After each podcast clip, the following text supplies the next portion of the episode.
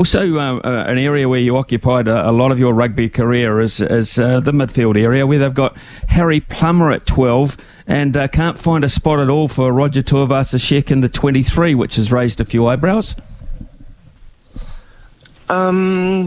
Yes, but if you look at Roger's form, it hasn't been particularly good. I think it was the game before last. He missed a couple of tackles which he should have made, and he really, it's the deserved selection in terms of form.